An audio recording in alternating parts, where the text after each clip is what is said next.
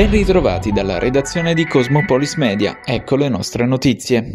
Un passo avanti verso la riapertura del paese e verso una nuova normalità post-Covid. Anche se l'emergenza sanitaria non è finita, il governo ha deciso di semplificare ulteriormente gli arrivi dall'estero e sostenere così il settore turistico. Con una nuova ordinanza, infatti, il ministro della Salute Roberto Speranza ha stabilito a partire dal 1 marzo la fine della quarantena per chi proviene da paesi extra Unione Europea. Per entrare in Italia basterà un Green Pass base, cioè basta avere anche un semplice tampone negativo.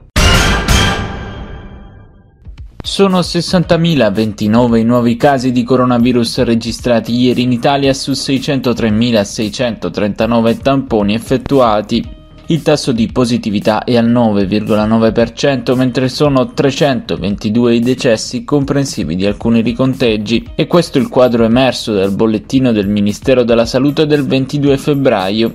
Sul fronte dei ricoveri i pazienti Covid in terapia intensiva sono in totale 896, mentre nei reparti ordinari sono 13.076. In Puglia invece 5.612 le positività riscontrate con 22 decessi, nel Tarantino 699 i nuovi contagi rilevati.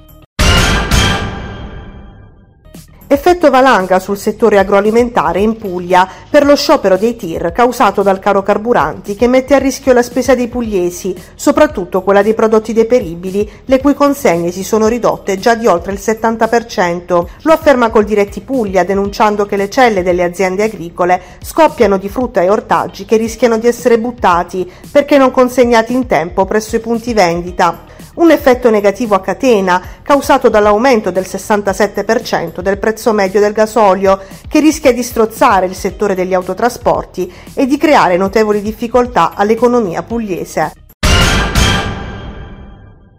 Circa 400 portafiori in bronzo sono stati rubati da una cappella storica al cimitero San Brunone di Taranto. Nella notte del 22 febbraio ignoti hanno divelto la porta in ferro e prelevato i preziosi cimeli, gettando per terra i fiori che adornavano le tombe. La squadra mobile ionica ha avviato le indagini per risalire agli autori del furto.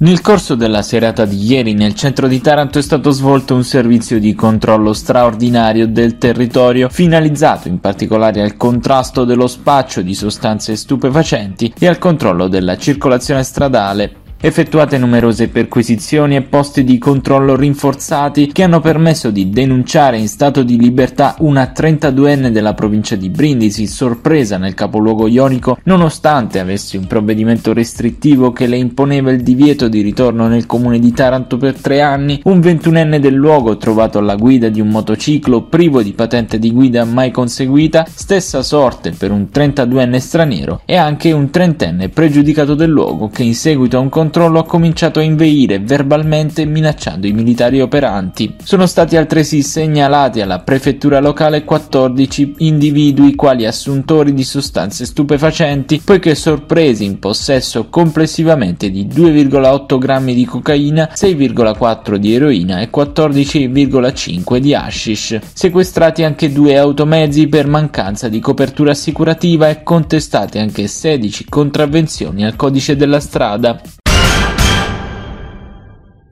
Andata di scena stamattina una conferenza stampa del PD di Taranto che ha avuto per oggetto le risorse destinate alle bonifiche delle aree inquinate dall'ex Silva, fondi che in precedenza erano stati fissati dal decreto mille proroghe a favore della decarbonizzazione dell'impianto. La fiducia è stata già posta ed è stata votata, ma su un testo che era stato riformulato dalla Commissione bilancio della Camera, che prevede la soppressione dell'articolo 21 che era nel testo originale, quindi nel decreto mille proroghe non c'è nessuna possibilità che venga reintrodotto prodotto. Questo non ci mette al riparo dal fatto che nel prosieguo ci possa essere una nuova riflessione.